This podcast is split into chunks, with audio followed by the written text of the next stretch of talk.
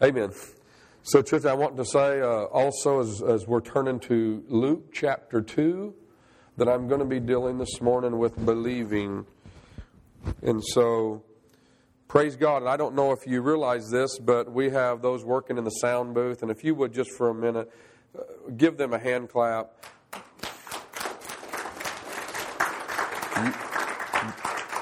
You can now hear our Sunday morning sermons by podcast on our Facebook. If you go to Riverton First Baptist Church Facebook, and it's amazing that I've been uh, throughout the community in Pittsburgh, and I went to a, a, a, friend that's been a friend for many years in the insurance business, and he said, I was just listening to your sermon Sunday morning. So, for all of those who come by way of podcast in the future, uh, we just are thankful to be able to put the Word of God out there. Amen.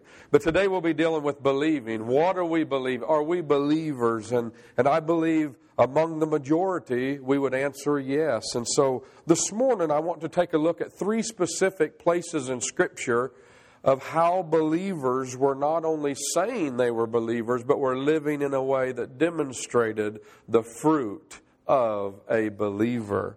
I will challenge you to say that even the devils believe and tremble.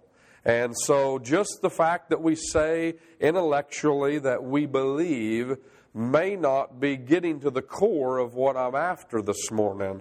I want to know do you believe in the resurrection of Jesus? You see, there were a day when the Puritans came to our country, and their greatest fear was that there would be false converts in Christianity. They knew that the false convert would weaken the council within any region, within any congregation. And so they set up some of the orders that we see today in some doctrines and theology to prevent false converts. And so if you come for membership by way of this church, we, we do not believe that the membership has anything to do with your salvation, but we think it has everything to do with the fact that we have an ability and a responsibility to guard the congregation to some degree, and at least knowing that you have come to a place where the Spirit of God has confronted your life, and in that moment you decided that you would thrust yourself upon the nail pierced hands of Christ and say to Him, You are not only my Savior, but you are my Lord. I'm going to not only be a believer intellectually, but I'm going to give to you everything that I am so you have all of me because I need and want all of you. And the only way to be this kind of a believer is to come to this place. So at times you'll see someone come forward and they'll want to be a part or a member of the church. This is not just a dotted line, this is God fitly framing His body for His purpose. If you are a part here, you are a part of the bride of Christ. I'm not excluding anyone who doesn't do it this way. I'm saying to all believers everywhere, washed by the blood of Jesus Christ, you are spotless according to his work. Amen. And she is a spotless bride that he's paid the price for. I'm just telling you doctrinally what we do in relationship to the fear that the Puritans had that they would not have false converts. We want to know that you're saved. Amen. That you've come to the cross, that you're not just playing an intellectual game, that you didn't just uh, do this because someone talked you into it. Because after all, if they talk you into salvation, the next person can talk you out of it. Amen. But there's an experience by way of the heart. I'd like to look in Luke chapter 2 at a believer, verse 13. I'm not going to uh, read vast scripture today. And suddenly there was with the angel, this is a very familiar text. And suddenly there was with the angel a heavenly host praising God and saying, Glory to God in the highest, and on earth peace, goodwill toward men. At not only the conception of Mary by the Holy Spirit, this is a response and the fruit of a believer. And so you see here, there's a key word. A, you know, there was not only an angel, but there was a multitude of heavenly hosts praising God and saying, Glory to God in the highest. Now, really think about that for a minute because sometimes we come to church and the problem is we've learned how to do church. Amen?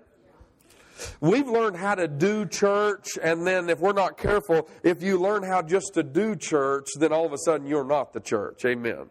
And the only way to be the church is to be this believing bride who's been spot on, faced off with the cross, and raised by resurrection power. Amen. I'm going to start slow. I've been a little sickly throughout the week. It's no excuse. But also, I'm trying to develop a thought of believing God. You may not even feel like you're a believer. Have you ever had a week like that, or a day like that, season like that? And you begin to wonder, I don't know if I'm really cut out for what I'm doing or not. Maybe you found yourself in a place of sickness and you wasn't hearing or seeing the answer as quickly as you hoped for. Maybe there's been a time in your life and you suffered great loss and you thought maybe, you know, this just begin to be challenged and you begin to ch- begin ch- to be challenged by the very faith that once you said you believe. I mean, do you have to feel it in order to know you have it?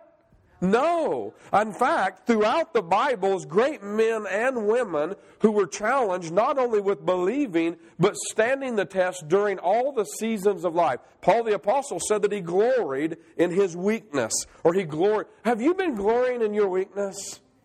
I mean, me, I, I, just told you as I was giving announcements today, uh, I don't want to wear a religious mask. I don't want to be a pastor that comes to church and puts on this kind of superficial religious thing and act like I'm one notch above the crowd. Are you with me, church? I'm not going to do that. I don't live like that. The only reason I'm a pastor today is because God called me to be a pastor. Are you with me? I was a call, I'm a called man to teach and preach the Word of God. This is my rightful position in the church. Amen. And I've been doing this for a long time in, in many different capacities. Amen. And there's testing ground, a proving ground. I mean, at nights when, when you wasn't a pastor and, and you was going, I was traveling miles after miles to treatment centers and I was on the streets hearing the voice of God and being obedient obedient. God needed to test the obedience of me. Me. He was testing my believing. Oh, you don't like that. You like to be tested? Huh? You ever been tested just a little bit?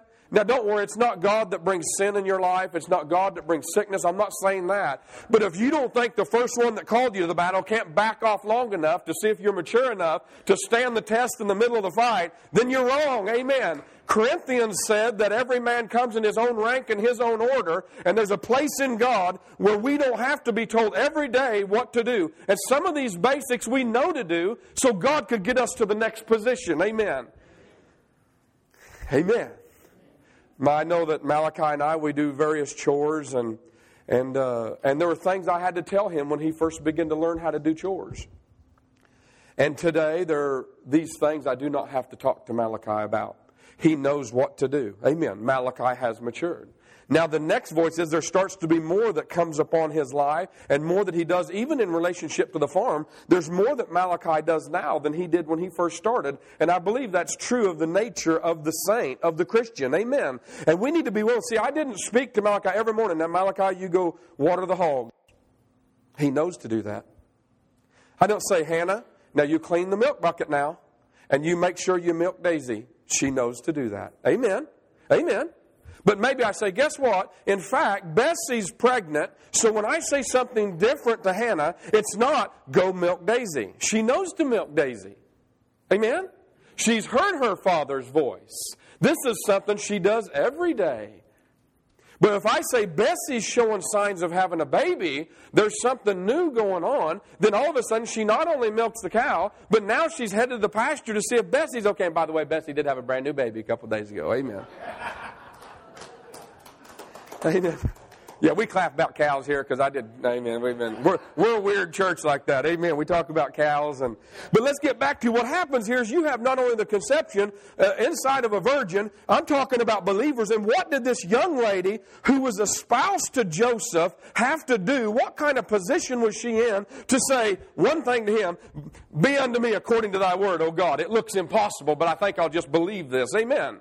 The Bible said she found grace, but something happened in response, and that was an angel angel came and a whole heavenly host. And this morning I want to talk about the host in relationship to your believing. Do we realize the great army that is on our side? Do we realize today, as little Israel is so small on the map, and there's such an armies gathering all around? We know what the Bible says, but do we also, as believers today, thank God for the heavenly host on not only Israel's behalf, but your behalf today? I mean, today, are you the kind of believer that's not nearsighted but so farsighted that God lets you see something greater than your circumstance? I mean, are you able, in light of danger and all kinds of trouble, and when you don't feel like you're the best believer, it's not feeling like it? Are these the moments when you need to, as I've said many times, there's only one time you'll dig your well deeper toward God, and that is when you start running out of water. Amen. You start running out of water, you'll get the depth of that well a little bit deeper and start getting a little bit more in there. And there are times when it starts seeming like it's drying up and you don't know where you're at and you don't feel as good as when you're in praise and worship time. And then I have to ask you the question, is God still in that? Is he still in that? Because the believers mark, don't you know there was a day after?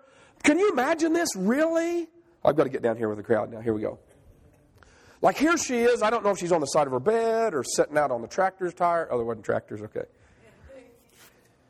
But an angel comes and says, "Hey, guess what? Good. I got some good news for you. This is basically I got some good news. Hey, like you're going to get pregnant. What are you talking about? I mean, this young lady's like planning the wedding. She's planning the wedding. She's a spouse to Joseph. Oh, this sounds great, but I've never known a man. No, this isn't going to be by a man. This is going to be by the Holy Spirit. Now, how's that sound? Take that to church with you Sunday. I have a praise report. Can you see Mary run off to church? Huh? I have a praise report. Yes, Mary. What happened to you? Well, guess what? An angel came into my bedroom. Yeah, anyway, we're going to sing one chorus of I'll Fly Away, and then we're going to close this. Amen. But this really happened somewhere because, in response to what she said, Joseph, if he could have, he'd have put her away privately. That meant she was a real embarrassment when they went to church. Amen.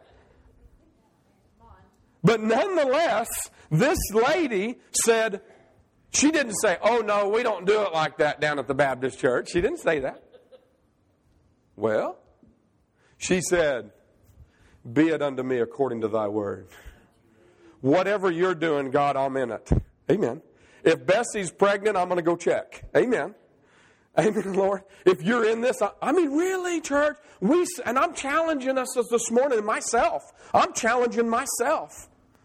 Am I a believer today? Am, I mean, not just for common salvation. Am I a believer in my circumstance? Am I, in my circumstance, positioning myself where I say, whatever you say, Lord, I'm going to be there? Amen? And is this going to cause a reaction from somebody who doesn't put themselves in that kind of position? Is, are you going to look a little odd to somebody who says, God will never do that? God doesn't do this. How would you like to tell Mary that? Mary, I mean, t- put her in any church you want to in America, anywhere you want to. That morning, or any synagogue over there in the Jewish custom. Every one of them had one eye on her the whole service, huh? And then on the way home, you know what they'd have been talking about? Not I'll fly away. Er, can you believe what she was talking about today? Huh? That would have really been going on. But man, in response to this believing lady that finds grace in God, a place where God can do business and speak the impossible into the life of a person that believes for the glory of God, this is big. I mean, this is huge. And so now we have a text in the Bible written about a lady who found grace, said, Be it unto me according to your word, and then God decides to mark her throughout history. Would anyone dispute me that she's marked for history? Amen. If the God's writing the Bible today, is your name going to mark history? Is my name going to mark history? Think of it. Are we believing in such a way as God have such an avenue in our lives that we're able to just say, Lord, be it unto me according to thy word? I mean, in response to what, what God has spoken to me in prayer, to you in prayer, and as we unite and believe that and do it, it does it look impossible? Or is the other option that we can do what the strength of men can do and call it God and wonder why the weakness of our humanity and of our culture is built upon the strength of flesh and not the strength of the power of God. Amen. I mean, the normal thing is that Tammy comes, amen, gets prayed for, and we just, amen, we're like, amen. Now, we don't twist the arm of God in prayer, we, but, but we're here saying, look, well, I'm not making excuses for this. Because if I put myself in anyone else's position that's hurt, I need the help of God. Amen? Okay, let's look at another text. Please turn to Joshua. We'll start out a little slow and then let's look at another believer. Joshua chapter 5. Verse 13.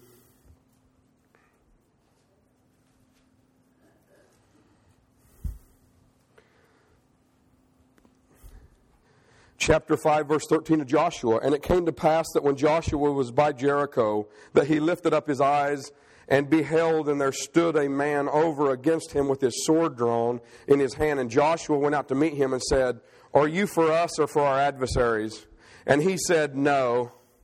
I'm the captain of the Lord's host, and I am now come. And Joshua fell on his face to the earth, and he worshipped, and he said, what did my Lord, my Lord say to his servant? And the captain of the Lord's host said to Joshua, Loose your shoe from off your feet, for the place where you stand is holy. And, and now you have another believer, Joshua, that's getting ready to go do something God wanted to do. It wasn't his idea, it was God's idea. And he is a believer in what God is saying and asking a believer to do. Are you with me? And what he's asking Joshua to literally do is go over there and march march around Jericho seven times. Oh, yeah, don't you want to come to church and do that? This is what this believer did, huh? Like, okay, I have a praise report. Amen. And what I'm asking the church to do is go over to Jericho and march seven times in a circle, and then God's going to do this thing. Wouldn't that seem kind of just weird? For, really? Come on now. This is a believer. But now, all of a sudden, if you've got the angels and the host of the heavens giving glory to God, that there's glory, glory in the highest. There's not peace on earth and goodwill toward men without some believing men and women in the earth to report what God wants to do. And until we put ourselves in a position to do and believe the impossible, then God can't have His way and have glory in the earth. And the Bible's true that the glory is going to cover the earth as the waters cover the sea. We know that to be true, but how do we get between God on a throne and people in a pew doing the will of God? And one way you do it is we put before Him, saying, Nevertheless, not my will, but thine be done, O God. And so now you have Joshua. I like it that also as my children go, I love to watch Isaiah and Faith work. They're so aggressive and they want to help dad.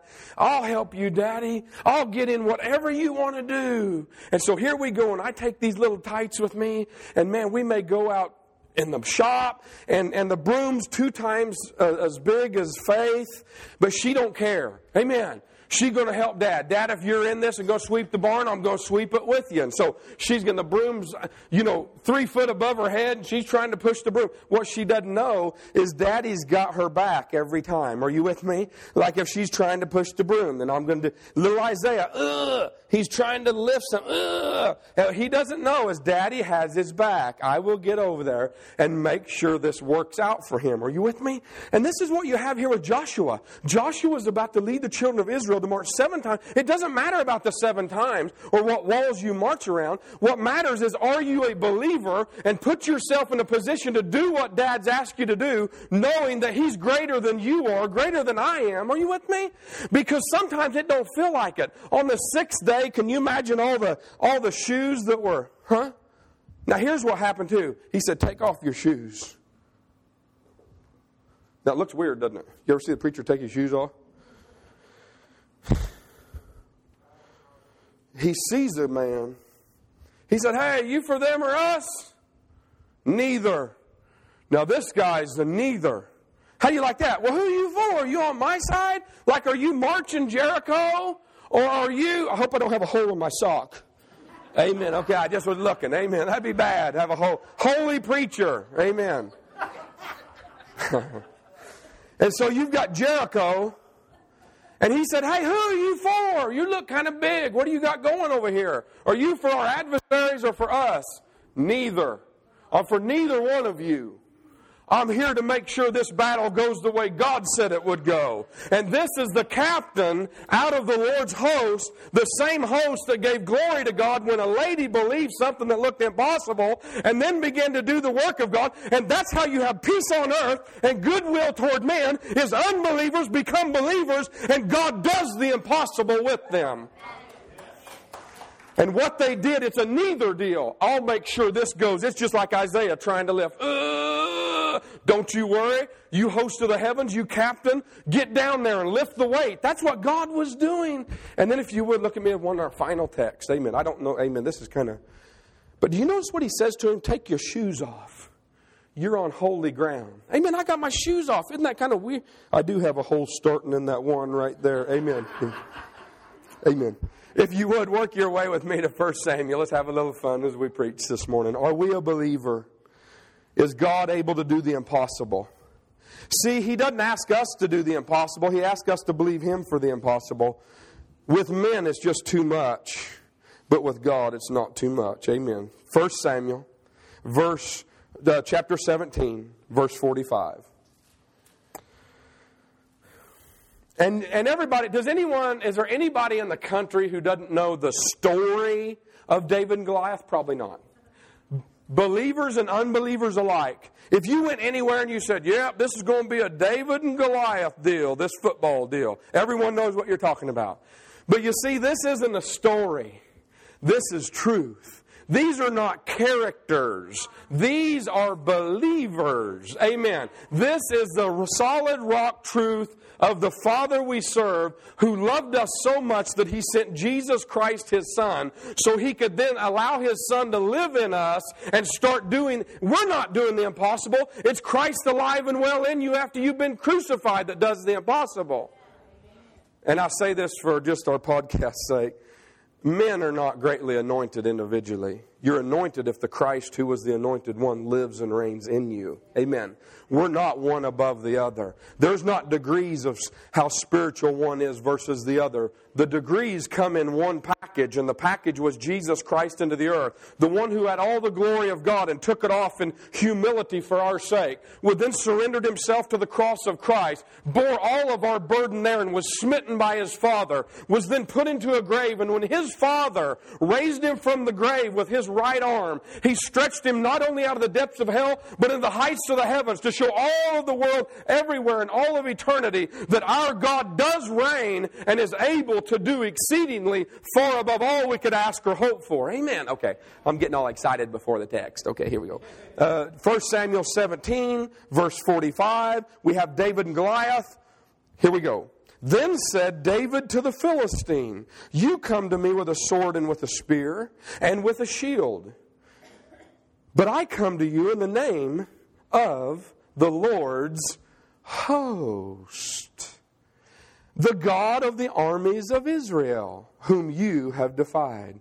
This day will the Lord deliver thee into my hand, and I will smite thee and I will take your head from you, and I will give your carcass to the host of the Philistines. This day unto the fowls of the air, to the wild beasts of the earth, that all the earth may know that there is a God in Israel. And all the assembly shall know that the Lord saves not with a sword and spear, for the battle is the Lord's, and he will give you into our hands. A true believer, now another believer. We had a believing young lady. God got glory out of it. Every time you have a true believer, God gets glory out of them. Every time you have a false believer, they try to get glory out of God. Every time you get a true believer, God gets glory out of them.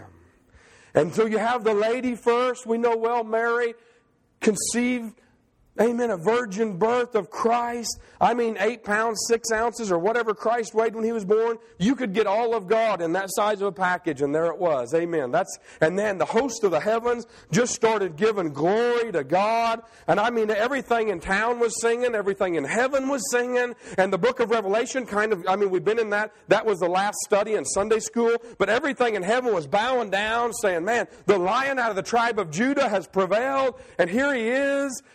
Man, then you have Jericho, and you've got another host of the heavens that's there on God's behalf to make sure that this battle goes exactly the way God said it would go. Because after all, if God is going to commit you to a battle, He's going to make sure He can get the victory for you in the battle. Amen.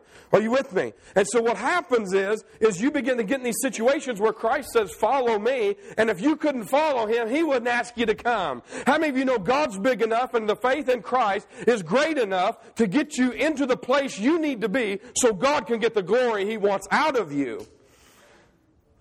You see, we didn't come to Christ in America so that we could just try to have the American dream.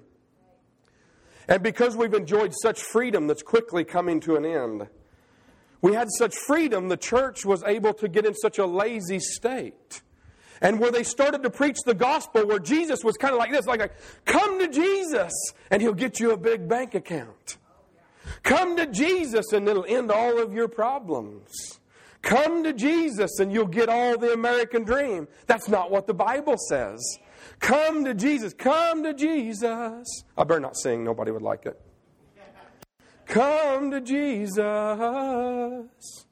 Come to Jesus and live. Life eternal, according to John 17 3 Life eternal is that they may know thee, the only true God, and Jesus Christ, whom you've sent. I still asking you the question before we finish the third part of our text. Are we the believers that God's asking us to be? I can't answer the question for you. It challenges my heart today. Am I the kind of pastor, the kind of believer that if God were going to write scriptures today, write a Bible today, if He were going to do that, could He mention my name?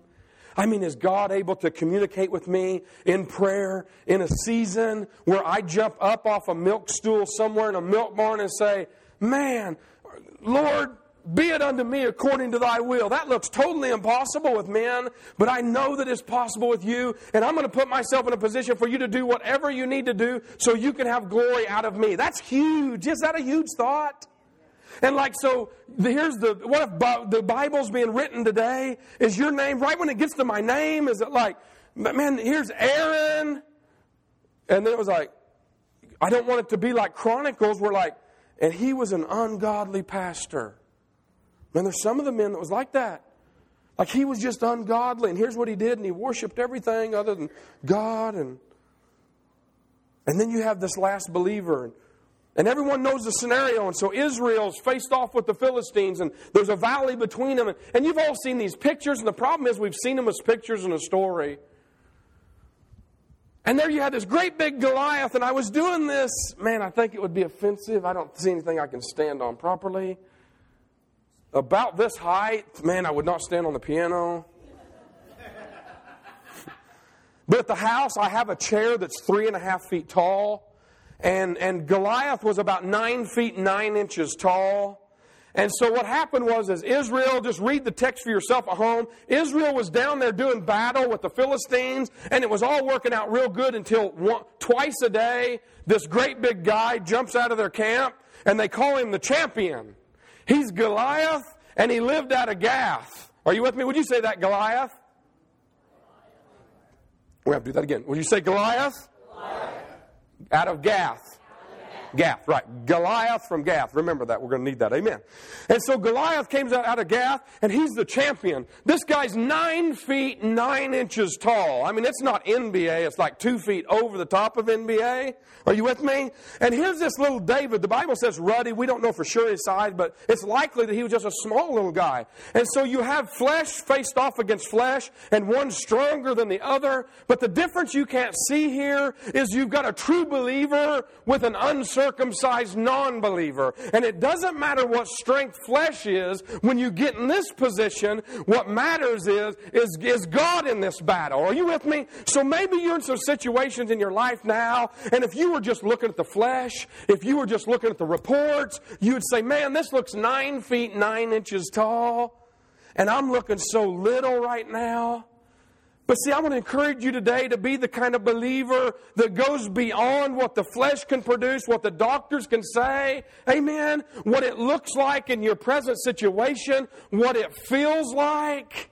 I mean, I can't believe it hardly, but David runs to this guy. In the flesh, you would never do that. He's like a little bitty, he had to be just small. They're guessing him around 16 years of age, and it said he was ruddy. That reminds me of kind of maybe like red hair, kind of freckly, kind of ruddy. Are you with me? And he's not real big. But see, what had happened was they'd been there for 40 days. Can you imagine 40 days of battle? Maybe you're 40 days of battle in your own situation. Maybe you're 40 days into this, and I don't know how it was the first day. Can you imagine the first day fighting? Can you see the army of Israel? Hey, we got this. Yeah, we like the football game I went to last night. Then they were all pumped up. Man, everybody's just jumping and shouting and running through the goal line until the one team gets way ahead of the other, and then the other team's kind of like, you know what I mean? No one's jumping. No one's high fiving. And I mean, that first morning, fighting the Philistines, can you see them? Yeah, we got this. Until the champion jumps up. And this champion is nine feet nine inches tall. Said, hey, if everybody's feeling tough, then won't you come over and fight me? That's what he literally told them. And he said, I'll make you a deal. If you'll just come over here and kill me, then guess what? We'll serve you. But if not, you're going to have to serve us. And I know one thing there wasn't any believers among that bunch until little David shows up because they've been doing it for 40 days. I mean, can you see how bad it looked at morning and night? This guy stand up, hey, come over here. I want to fight somebody. Everyone, no, I'm not hearing the Lord in that. Right? Everyone's hearing from the Lord. Oh, Lord, I know you committed me to this battle. Amen? And then all of a sudden the champion jumps up. Oh, no, I'm not hearing God on that. No. Hey, hey, don't, didn't you want to get spiritual? Yeah, well, go ahead. That guy's wanting to get spiritual with you. No, I'm not feeling real spiritual right now. I don't feel it. Huh? Are you with me? No, I'm not feeling the peace of God on this one. Uh-uh. Why? Because, see, most of the time we're looking at what we can produce. Most of the time we're trying to do it ourselves and name it after Jesus. And that's the reason that Joseph wanted to put Mary away privately. He didn't produce it in her. He didn't produce it. And because he didn't produce it, if he could just get rid of it, it'd been easy, but it wasn't. Because you could, no matter what you think. And Julie used to do this to me. Here we go. Uh, baby, I think I'm pregnant. I'm pregnant. And it's mostly like, we're pregnant. I never understood that. See, when she was pregnant, we were pregnant. Are you with me? And people would say that, like, as I went places, like, hey, I hear you all are pregnant. And I'm like, no, I'm doing I'm doing, you know what I mean? But the, and I know what they're talking about. Like you're going to have a baby, right? And then she would do this, like, "Hey, we're, gonna, we're praying, and then don't tell anybody." hmm. Okay, don't tell anybody. And then in about three months, like, is it okay if I tell somebody? Because there's something showing up. There's like, is it? honey, uh, is it okay now? You know what I mean? And then we're like, okay, yes, I just wanted to tell my mom, all right, baby, oh, we did this. Amen, okay. okay. So, but anyway, what, I don't know how Joseph and Mary did it. I mean, I'm sure she wasn't wanting to tell either, right? And I know Joseph wasn't wanting to tell because first thing they thought was, you adulterer? I mean, we'll take, we're not doing your wedding in this church, right? Huh? Okay, let's get back on David. And here's David. I mean, if all of Israel could have seen a way to kill this giant of a fleshly man, all of them would have went and done the victory. Would have done the victory march and went right over there and punched, socked the guy right in the nose or whatever, and the show would have been over with. But they didn't. And so little David, and he says, Hey, who is that dirty Philistine that he mocks the armies of the living God? What? And you know the only thing they can think of, somebody's got to die. Might as well be this little guy. Amen? They're like, hey, you need to tell Saul what you're thinking. So he runs over. Yeah, I know I can kill this guy. He said, because a lion and a bear came and got after one of my sheep. And when I, I grabbed him by the beard, and God got the victory for me over him. He had enough faith and simplicity. He had been keeping his father's sheep. And I mean, sometimes you get in where you're at, and you need to be enough a believer to look back where God killed your adversary. Amen. And maybe all the way to the cross of Christ, because my worst enemy was always me. Nobody else, just me. And I know where he killed my enemy at. And David said, I can do this. So he goes over and Saul dresses him in the coat of mail, the helmet of brass. The whole, you know it weighed 166 pounds? The coat of mail weighed 166 pounds that Goliath wore. This guy was big. And you know what David says? I've not proved myself. What he meant was, Saul, if this won't work for you and your guys for 40 days, don't dress me in this religious garbage. Amen. If you're too scared to go after the giant in your life, amen. So see, we wasn't looking for something in the natural to defend yourself against a natural attack. But David walks up, and do you notice the text that is here? He said, You come to me, and he ran at Goliath. And Goliath's like, Am I a dog? You're going to send a kid out here to die? Like this guy's just little. I'm a man of the flesh. Do you know that he had six fingers and six toes? The people out of Gath had, he was a man six, six, six all the way around. He had six fingers, six toes. He's a man of flesh. He's going to produce it by flesh. But David, you see, David's a sheep keeper. If you'll get with me for a minute, we'll wrap this around some scripture. That's the difference between Cain and Abel. One was a tiller of the ground, the other was a keeper of sheep. And you've got to be careful of one who keeps sheep. Jesus said, I am the true shepherd. Amen. And he knows how to instruct one to keep sheep and then kill the adversary when he gets in the way. Amen. And David gets there and he said, I, You come to me with a sword and a spear, but something comes out of his mouth next that causes everything to change in this battle. But I, can you see him not walking, but he's running down the hill? The Bible says, I didn't, the Bible says he ran. He ran for this guy nine feet nine inches tall. And when he gets there, he said, You come to me with a sword and a spear, but I'm coming at you with the Lord of host. And can you see it with me, church? I've just told you the host sang over the very virgin that was conceived that said, Be it unto me according to thy will. The captain of the host was there before the walls of Jericho came down, making sure the battle would go the way of God. But in this day, can you see as he, I come to you in the name of the Lord of hosts. Can you see every angelic host of the heavens begin to pull swords out of the sheath and lightning go everywhere across the heavens? And God say to him, It's not about a stone out of the river, but make sure the stone goes right into the forehead of that giant. I don't care how little he is, I don't care how he's run, you make sure it kills the giant. Amen? And this little guy said he, all it said was he slung it. He slung it. That's it. It may not even went the right direction. But that thing, when it come out of that little sheath, boom, and wham, and kills the giant, I have to ask you, are you a believer? Are you believing this kind of stuff? Is this just a story? Are these just stories? Or can we apply this to our life? And say in the day we live in, when we know natural Israel is surrounded on every side, and at best Gog and Magog's coming from the north, whether you like it or not, and we know that there's a second coming and a bride that's been paid for by the blood of Christ that's spotless are you a part of this believing company? And what is God asking you to do? I don't know. But I'm challenging you. Is there areas that you give up in? Is there areas in your flesh that you say, I don't see any natural way this can happen? This is an area where God needs His host to go to work. And I'm not trying to be weird. I'm telling you the truth. In the second chapter of Genesis, He created the heavens and the earth and the host of them. I could show you throughout in Acts. I could show you New Testament and Old Testament. The host of the heavens are very real. Now, I'm not trying to get weird with that, but I am saying this. Why don't we get weird with at least believing God for something that's more than we can do and produce with our own intellect? I'm wore out with men and women who say they just believe what they can comprehend. I never comprehended salvation. He found me when I was a beggar in the dunghill. Man, I'm the preach to my I'm gonna preach myself happy. That's what Paul said. He said, if God's writing the Bible today, does he count me a believer? I know we've been working on a crusade in Pittsburg, Kansas. And I know that some hear a voice and others just say it thunders. I realize there's a difference. When God spoke one time in the text, some said they heard the voice of God and others said it thundered. They didn't hear anything. I'm saying there's awakening. I'm saying there's trouble coming on a country. Not because it's the United States of America, but because it's an unbelieving country. It's a country who spits in the face of the cross, in the face of Christ. It's mocked the very work that established it. Amen. Amen. I stand with the believers. How's that? Oh, he's ruining the reputation. You're going to have your reputation ruined if you're going to be a believer in the day we're headed for. Are we believers? And what are we believing for?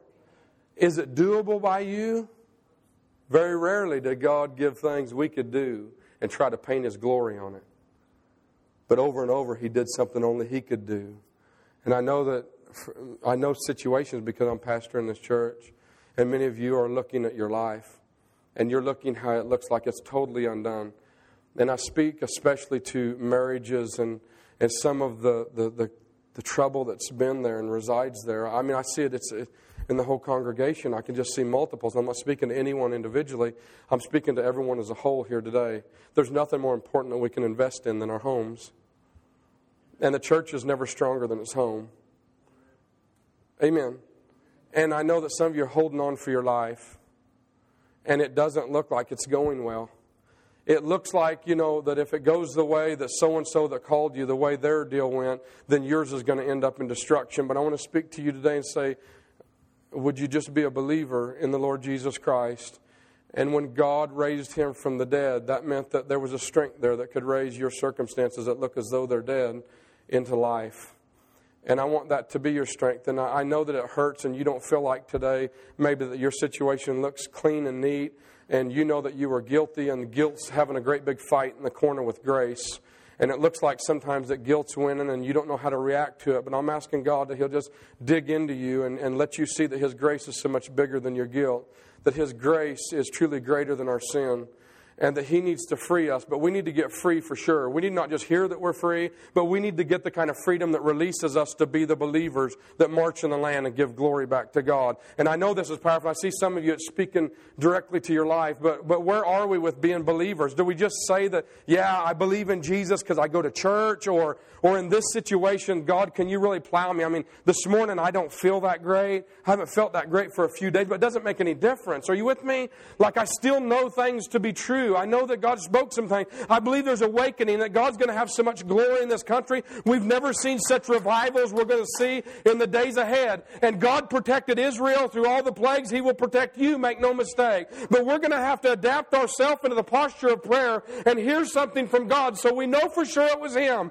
So this voice then can guide and direct you when you're in the wilderness and you're unsure. And they're going to say to us, church, Lo, Christ is here. And lo, He's there. But the Bible warned us, don't go here and there. That's not going to be him because he will come with the host of the heavens and they will break the eastern sky and plow every cemetery that's on the face of the earth and they will all come to this place that we know to be true. But today I'm just asking you, will you agree with me to be the kind of believer that in your pain you reach out to God at the end of this service and we're going to begin to, amen, I'm giving an invitation now. This is Grandparents' Day, by the way. Yeah, come on up. Come on up, praise team. This is Grandparents' Day. And man, the grandparents, what an influence. And maybe in your life you, you have children or grandchildren or, or maybe they're friends. And man, they're looking up to you. And this is Grandparents' Day. And, and you know, nobody's exempt from this message. And I know that the many that I'm speaking to here that are grandparents, you have sown such tremendous fruit in, in the lives of the children. But but what if today God just moves it up a little bit farther and you start, there's some believing that goes on that's just a little bit greater than it's ever been. And that you're going to finish your course in such faith. Amen. Believing what was true in God. Maybe they couldn't see it next to you. Maybe the ones you drink coffee with can't see it. But you're going to need to see it, and it's for the sake of your children and your grandchildren. He did it from Abraham to Isaac and then to Jacob. I guess I come humble this morning and I say, Lord, I believe, but would you help my unbelief? Because I know how my carnal mind fights. I know that my thoughts are not your thoughts, and that at times my ways are not your ways. God, I need you. Would you help my unbelief? Would you help me where I'm not seeing on your behalf? Will you help me where I'm selfish? Will you help me with my fear? And Lord, I know I'm out here on the edge. I know it. I know I'm on the edge in faith. I know I'm out here. Man, I know you're in it, God. And I need you before I grab this broom that's bigger than I am. I just, I need to know that you've got the handle. and that there's a whole host in heaven and there's captains of the host to make sure this is going to go the way you said it would because to me right now it don't look like it